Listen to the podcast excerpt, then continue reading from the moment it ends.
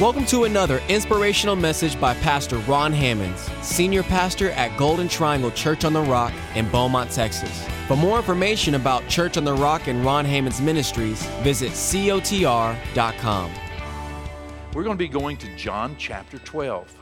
Let me set us up. And the topic we're going to talk about today is eternal life, everlasting life. All right? So keep eternal life in your thoughts uh, as you go to John 12. Now, let me, let, let, let me provide the setting for John 12.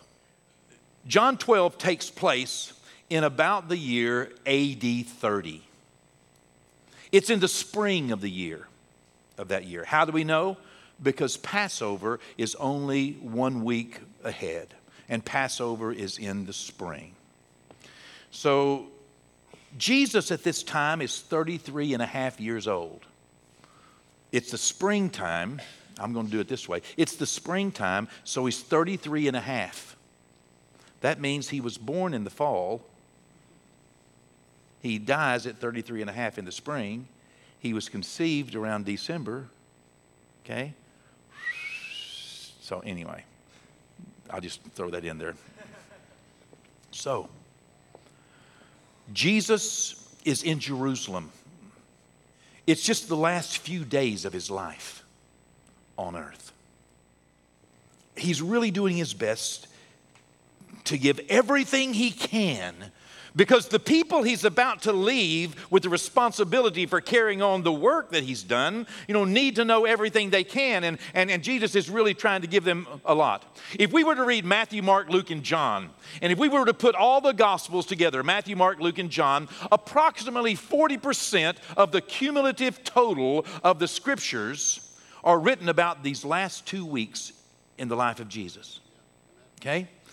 All of Matthew, Mark, Luke, John, count all the verses, count all the scriptures, and 39 point something percent is all about the last two weeks. And so Jesus is here busy in these last two weeks telling people everything they need to know. He's tried to tell uh, you know, his, his, um, his disciples that, you know, I'm, I'm, I'm, going to Jerusalem and I'm going to be crucified. I'm going to, you know, uh, and, and they don't want to hear it. They really don't understand what's going on. They're at a place in life to where they, they love Jesus, they believe he's Messiah, they believe he's the king, but they are waiting on him to be crowned. They are not waiting on him to die. They haven't understood. I don't know why, because for the past 1,500 years, and every year for these disciples since they were born, they have celebrated Passover. And Passover was here again. And this was a particular Passover because Jesus had told them that, that I'm going, you know, uh, to, to be offered up as a sacrifice, you know, for sin. They should have recognized that's what Passover's about. You see, each one of the feasts in the Old Testament, each one of the Jewish feasts is a dress rehearsal for something that is really going to happen. And so, for 1,500 years, the Jews had been having a dress rehearsal every year. And they had been having a dress rehearsal with a lamb, okay? Remember, they came out of Egypt. They were commemorating Moses bringing them out of Egypt with the death of a lamb, with the blood put upon the doorpost of their, of, of, of their homes, and with the angel of death passing over them and them passing from death to life. And they were coming out of bondage and Pharaoh and Egypt and, and going into a, you know, in, in, in, into, toward a promised land. So they've been celebrating this and they had been rehearsing it. And now the real Passover had come, and all the players were in place. We have the Lamb of God. We have the Pharaoh of that time. We have the world that, that, that is encroaching. And here we are in this moment with Jesus trying to tell them that something is going to happen. Something special is going to happen. And they haven't caught it, they don't know what it is. They're wondering, you know, what is he talking about? Every time he tried to tell them that he was going to be crucified, Peter would say, No, you're not. Jesus said, Get behind me, Satan.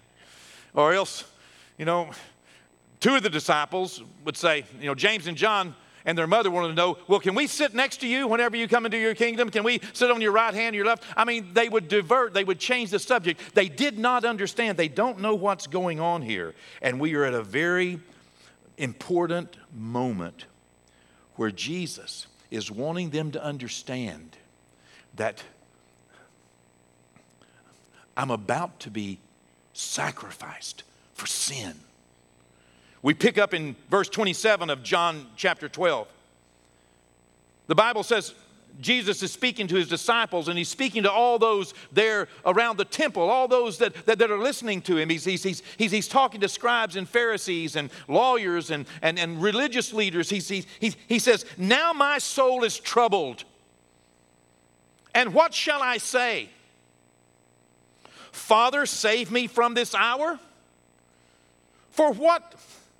For what shall I say? I mean, he says, Can you, can you see that, that my soul is troubled? I'm, I'm, I'm, I'm really wrestling with this. I'm, I'm, I'm about to be crucified, he's thinking. I'm about to be beaten. I'm about to be arrested. I'm about to have a crown of thorns on my head. I'm about to be stripped and, and I, I'm about to be spit upon and I'm about to be completely, you know, rejected. I mean, my heart is troubled.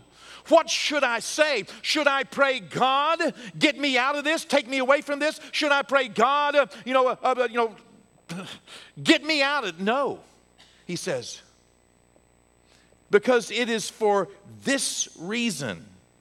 This is the very purpose that I came to this hour.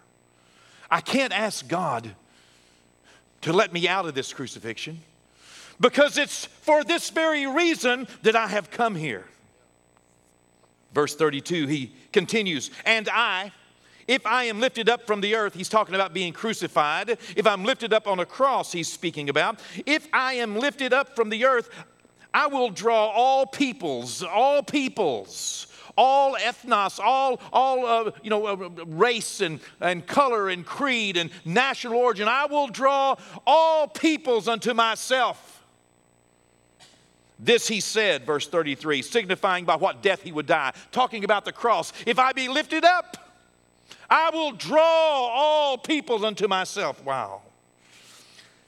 He continues in verse 42 Nevertheless, even among the rulers, oh, excuse me, go back to verse 37. 37. But although he had done so many signs before them, they did not believe him. Jesus had done so many signs. Think about all the things that Jesus had done, even there in Jerusalem, and especially in front of his disciples. Think of all the things that he had done. He had raised the dead, he had healed the sick, he had cleansed the leper, he had cast out devils, he had made blind people see, he had made lame people walk, he had walked on water. I mean, Jesus had done so many miracles, so many signs, but yet, many people still did not believe in him. Verse 42 Nevertheless, even among the rulers, many believed in him. But because of the Pharisees, they did not confess him, lest they should be put out of the synagogue. Now, what a, what a sad testimony. Many of the rulers believed in him. Many of the rulers believed in Jesus, but they didn't want anybody to know about it because if somebody knew, it might ruin their political career. It might ruin their standing in the community. There were a lot of secret disciples, secret believers of Jesus right there in Jerusalem. Many believed in him. But because of those who were in favor in leadership of these Pharisees were in leadership that day, people could not tell anybody that they believed in him or they would be put out of the synagogue. Verse 43 For they love the praises of men more than the praise of God. God help us that our government never gets that way. Oh, y'all can laugh and say amen both at the same time. Okay? Lord Jesus, please help us. Verse 44 Then Jesus cried out and said, He who believes in me believes not in me, but in him who sent me. And he who sees me sees him who sent me. I have come as a light into the world, that whoever believes in me should not abide in darkness. And if anyone hears my words and does not believe, I do not judge him. Listen to this now. Well, what a marvelous statement. If we could just get that far this morning and that, that be our takeaway, that would be wonderful. Jesus is saying, if, if I tell anybody about me, and if I tell somebody who I am, and if I tell them about what I'm doing, I am the light. And if I tell them and they don't believe me, I'm not going going to judge them. I'm not going to criticize them. I'm not going to, you know, say bad things about them. Remember, Jesus met the young rich ruler who Jesus said, Come and follow me. And the young rich ruler said no. And Jesus, you know, was sad because he loved this man. He didn't start throwing rocks at him, he didn't start saying bad things about him. He had compassion on him. Jesus said this that, that, that if anyone hears my words and does not believe, I do not judge him. For I did not come to judge the world, I came to save the world. Woo, what a good thing. Man, let's let's just all just, just in our own hearts and minds get up and step from here right over to here. Right over where Jesus is. Okay?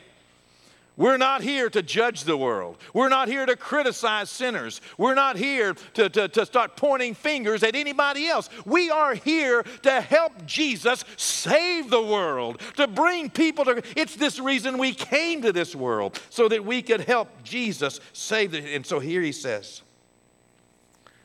verse 48 He who rejects me and does not receive my words, there is one that does judge him.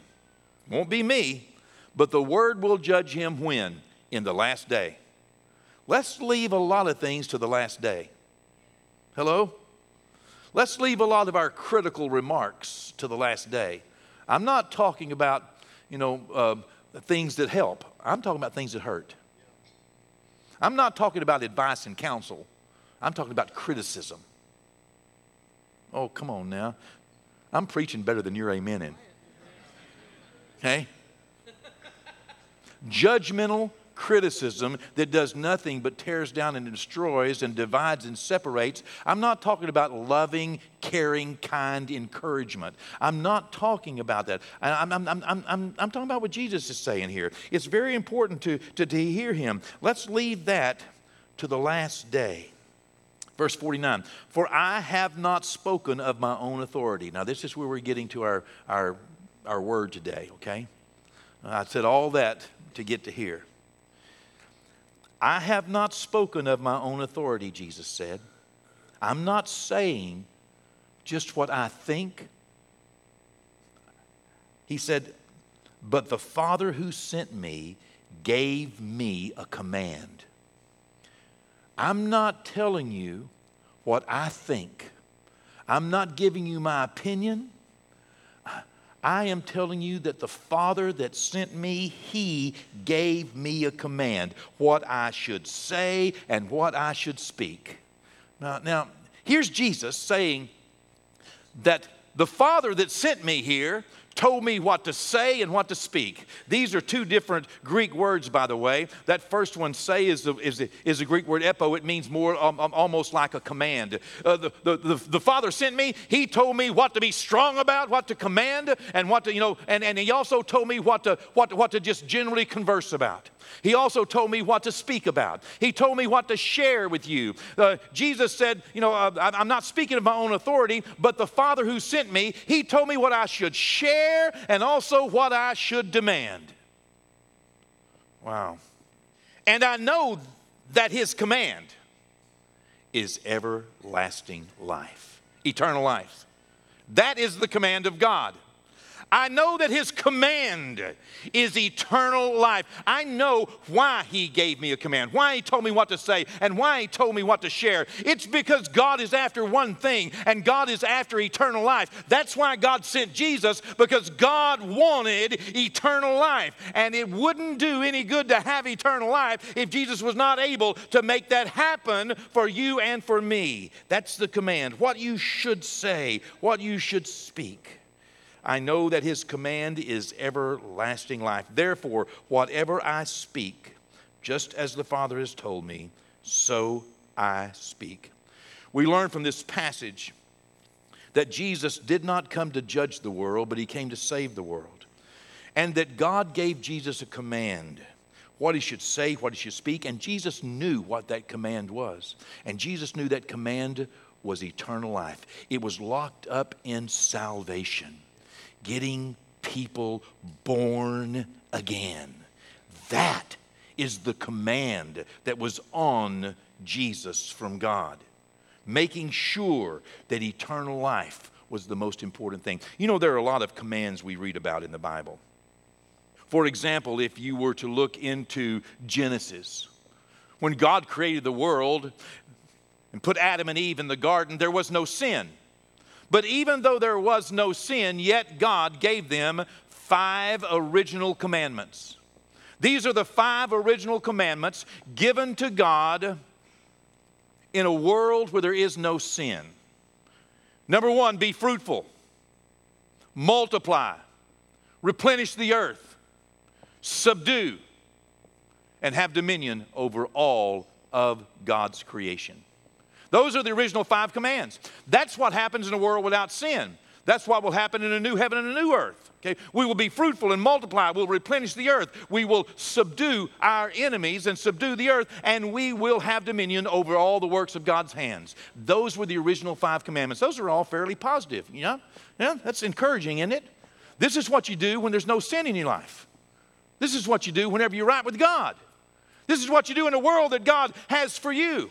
Okay? You be fruitful, you multiply, you replenish the earth with people just like you. You make more people like you, more born again believers just like you. You subdue your enemies and you have dominion over all the things that God has created on the earth.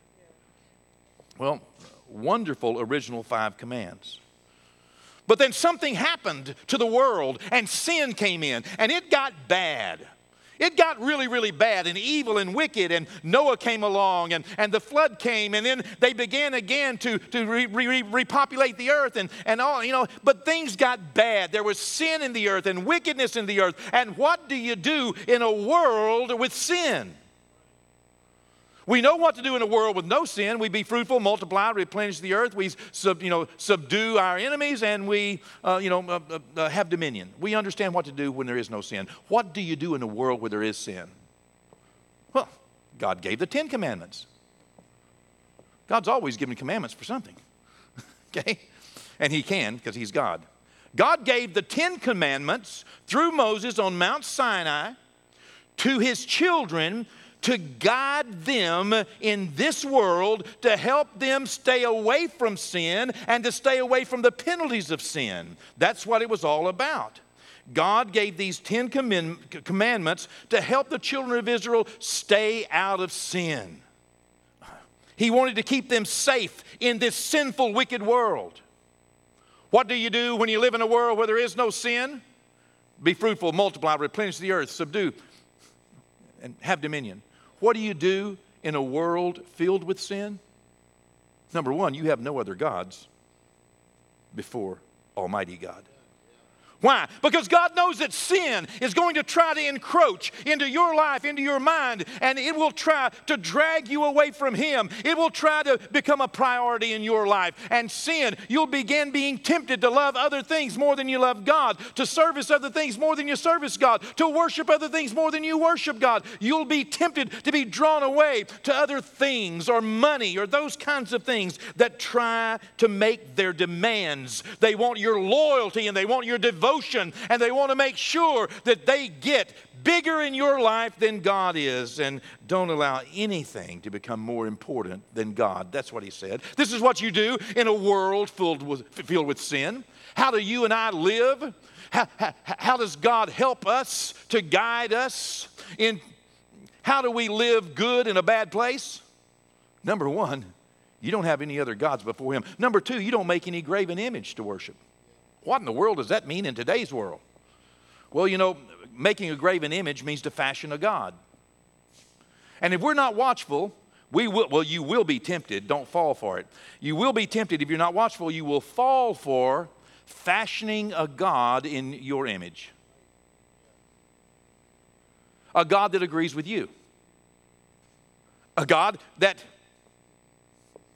you understand a God that wouldn't send anybody to hell, a God that doesn't like this and doesn't like that because you don't like this, you don't like that, and you can imagine that he does or doesn't. You can, I mean, he's got to be like you, or, or he's not your God. I mean, I mean, how many, how many times have people gone to the Word of God and explained it away why God couldn't feel that way, why God wouldn't do that, why that couldn't be right?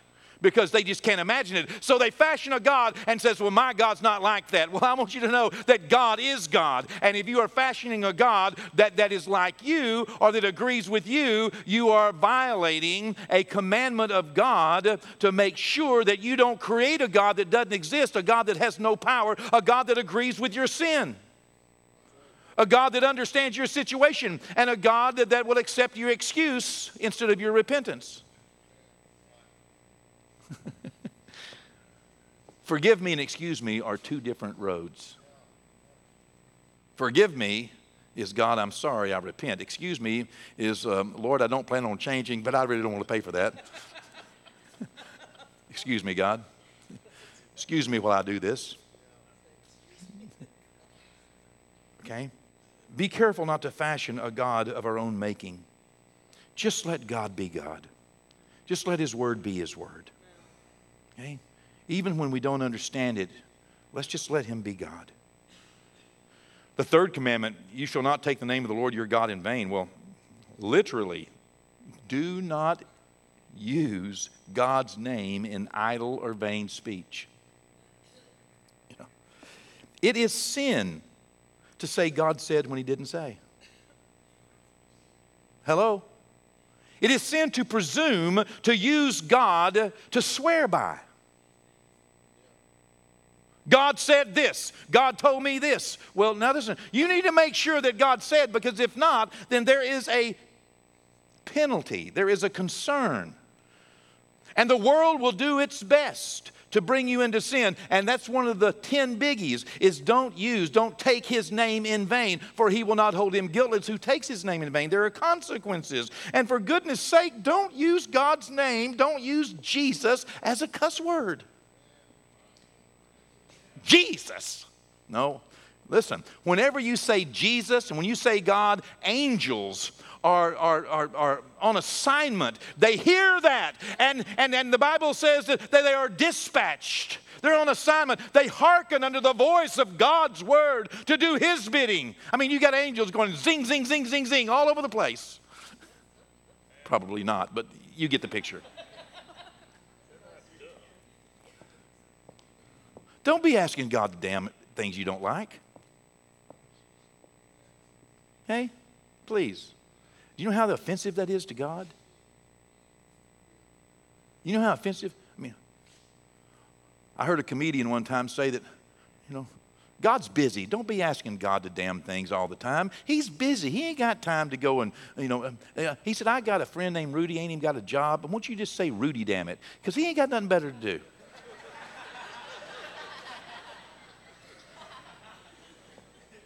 But leave God out of your cussing. Stop cussing, but leave God out for goodness sake. You know how offensive it is? Whew.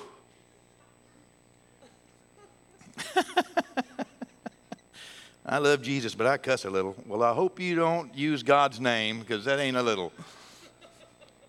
I forget who said that, but that was funny. Okay, number four. Remember the Sabbath and keep it holy. These were the things that God was giving his children in a world that was wicked, in a world where there was not a Holy Spirit available, in a world where there was no salvation, in a world that needed help to be guided and to be taught and to be shown a way that would keep them safe from sin and help them to not live in sin. And he said it's very important that you set aside time in your busy schedule to make sure that you are attending to the things that are most important to my worship and to assembly. Make sure that you take one day and set it aside to honor and to worship me instead of just worshiping, worshiping and, and blessing yourself every day. Take time out of your busy schedule. Make sure that you honor me. Honor your father and your mother. Fairly self explanatory. And that's got a promise of reward. You know, your parents were the only way that God could get you here. There was no other way. Your parents are the only way that God could get you. It wouldn't be you without your parents. And God says, if you want to be kept out of sin, if you want to stay, just stay away from it. There's no mandate that you curse your parents or dishonor or disrespect them. You, you, don't have to do that. Even if they weren't the best parents or the greatest example, even if they hurt you or disappoint you, it doesn't mean that you have to live a disrespectful, hateful, dishonoring life toward them. Okay? God said, in a world filled with sin, don't let the world bring you to a place where you begin to dishonor your parents. Number six, do not commit murder. Number seven, do not commit adultery. Number eight, was that funny? That's right. It's where the rubber meets the road, man. Okay? You shall not commit murder. You shall not commit adultery. You shall not steal. You shall not, shall not bear false witness. Don't be lying against your neighbor. You shall not covet uh, your neighbor's possessions or his wife or his servants. All of these are guides to guard us against the sins that diminish our lives and diminish our relationships and destroy our future. These sins, God knew, in a world gone wrong, these sins would destroy what He was trying to build. It would destroy lives. For goodness sakes, realize we live in a world that is sinful. Even though the law is no longer our judge, and it is not, it is still a good guide. It helps us to stay away from the things that pull people into sin and destroys their lives. All of these are guides, and they guard us against those things. Galatians, the third chapter, tells us in verse 24 Therefore, the law was our tutor. It was a, a, a, our, our, our schoolmaster, is what the King James says. It was a schoolmaster, it was a tutor. The law was our tutor to bring us to Christ, that we might be justified by faith. It pointed us to a life that God wanted us to live. But after faith has come, we are no longer under the tutor. You are not under the judge. You know, the, the, your, your, your first grade teacher can't, can't spank you anymore, if they ever did. Mine did me, and the second, and the third, and the fourth, and the fifth. Third grade was the, was the longest uh, three years of my life. but they can't, they can't punish me anymore.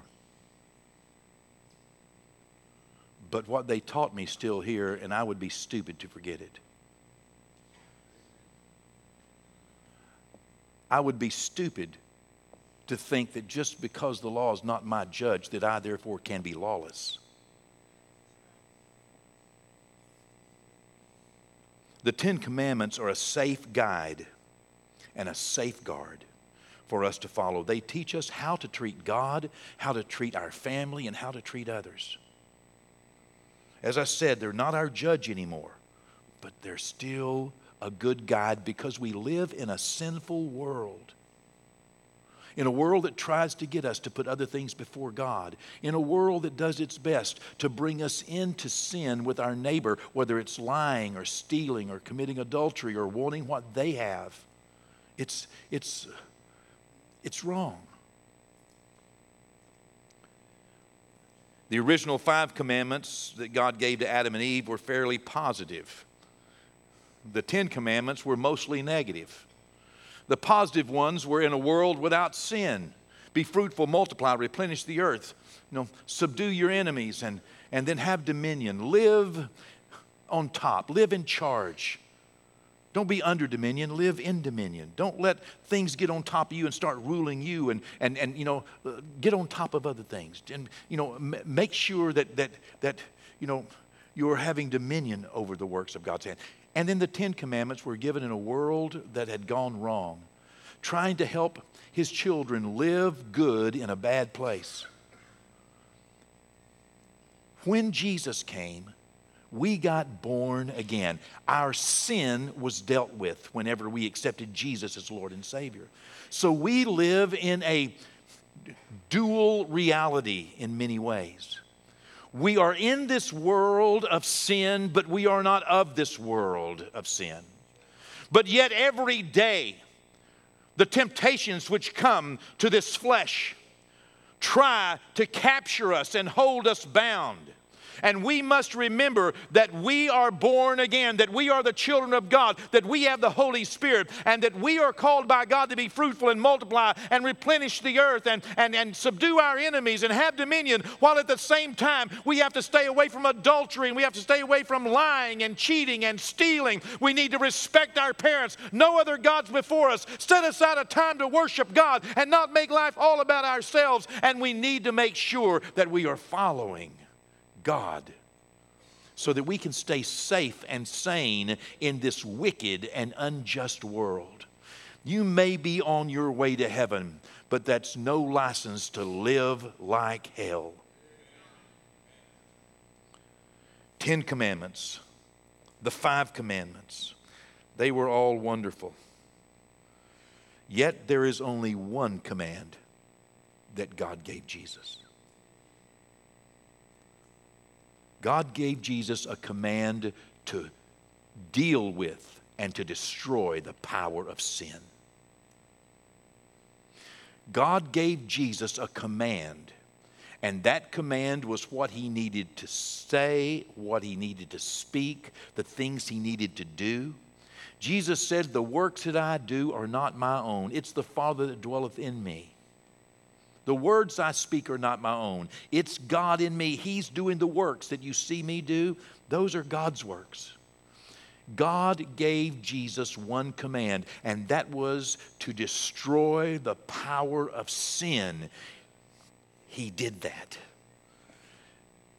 He gave us that one thing God sent him to give us eternal life. God instructed Jesus to make every word count. When Jesus stood only a few days from the cross, he again told his disciples that this is the reason I came. You know, I don't want to go to the cross. Should I ask God? I mean, my heart is troubled. I'm in anguish. Should I ask God to deliver me from this moment? No, it is for this purpose I came to this moment. And I, if I am lifted up, I will draw all men unto myself. And, and I came to seek and to save the lost. Luke 19, he told them, That's the reason I came. It's my only mission to seek and to save the lost. He told Nicodemus earlier in Jerusalem in John chapter 3 For God so loved the world that he gave his only begotten Son, that whoever believes in him should not perish, but have everlasting life. For God did not send his Son into the world, he continued, to condemn the world. We must realize that Jesus did not come to shine a light upon our darkness so that he could tell us how dark we were. He came to shine a light on Almighty God and everlasting life. And if we shine a light on the same everlasting light that he shined a light on, people will see it and be drawn to him. We're not here to shine a light on people's darkness. We are here to shine a light on Jesus. Jesus did not come into the world. God did not send his Son into the world to condemn the world, but that the world through him might be saved. As I said, the first five commandments were positive, basically, and most of the second, you know, the Ten Commandments uh, were mostly negative, trying to keep us from running wild and destroying lives and families and relationships and futures. God knows we need guidance, but the one command that God gave to Jesus is overwhelming eternal life. Eternal life. Let me encourage you as I close to decide today that you have a great commission as well. Jesus said, I know the command of God That concept of command is a concept of being commissioned to do something, being sent on a mission, commissioned. I know what God has sent me here for. I know the command of God on my life, and that is to make sure that it redounds, that it turns out to bring eternal life to mankind. Jesus, after he had been crucified, buried, and resurrected, spoke with these same disciples, minus Judas, as he was ready to ascend up into the heavens. He looked at those same disciples whom just a week ago, just, just, just actually, you know, uh, the week before he was crucified, longer than a week then, but he had just said to them what he was here for that God gave me a command, and that is to make sure other people receive eternal life. The Bible says that Jesus said to them in Matthew 28 18 and 19, He said, All power has been given unto me in heaven and earth. All power, all authority, all exousia is the Greek word. All authority has been given unto me in heaven and in earth. For this reason, go ye. You go. You go and you make disciples of all nations, baptizing them in the name of the Father, the Son, and the Holy Spirit, and teaching them to observe all things that I have commanded you. And listen, I'm going to be with you always. And lo, I'm with you always, even to the end of this age, even until I come again. Jesus received one command. You and I have received one command. The command we have received is a great commission. Today, God hopes that we will hear His voice. Today, God hopes that we will feel commissioned by Him to make sure that we are not just being critical of others and judging them, to make sure that we're not condemning others. That's not the reason we got born again. That's not the reason we were saved. We got saved. And now God wants us to bring eternal life to others. He wants us to, to say, to speak, to, to encourage people get born again. We need to tell other people about eternal life. Every one of you will get one step closer today to going through that portal we call death. It will happen to everyone. Everyone. It's happened to everyone who's ever lived. It will happen to everyone who will ever live. You will die. What will you do on the other side of that? If you don't have eternal life, what will you do? Today, 151,600 people will die. That's the average. That's what's expected of today. In the 24 hours each day, 151,600 people die. By some accounts, only 65,000 of those are born again. The rest of them step out to a Christless eternity. Not because they have to,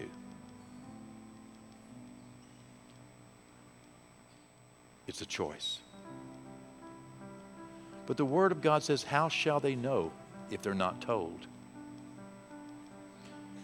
But we're not talking about people just on some foreign continent.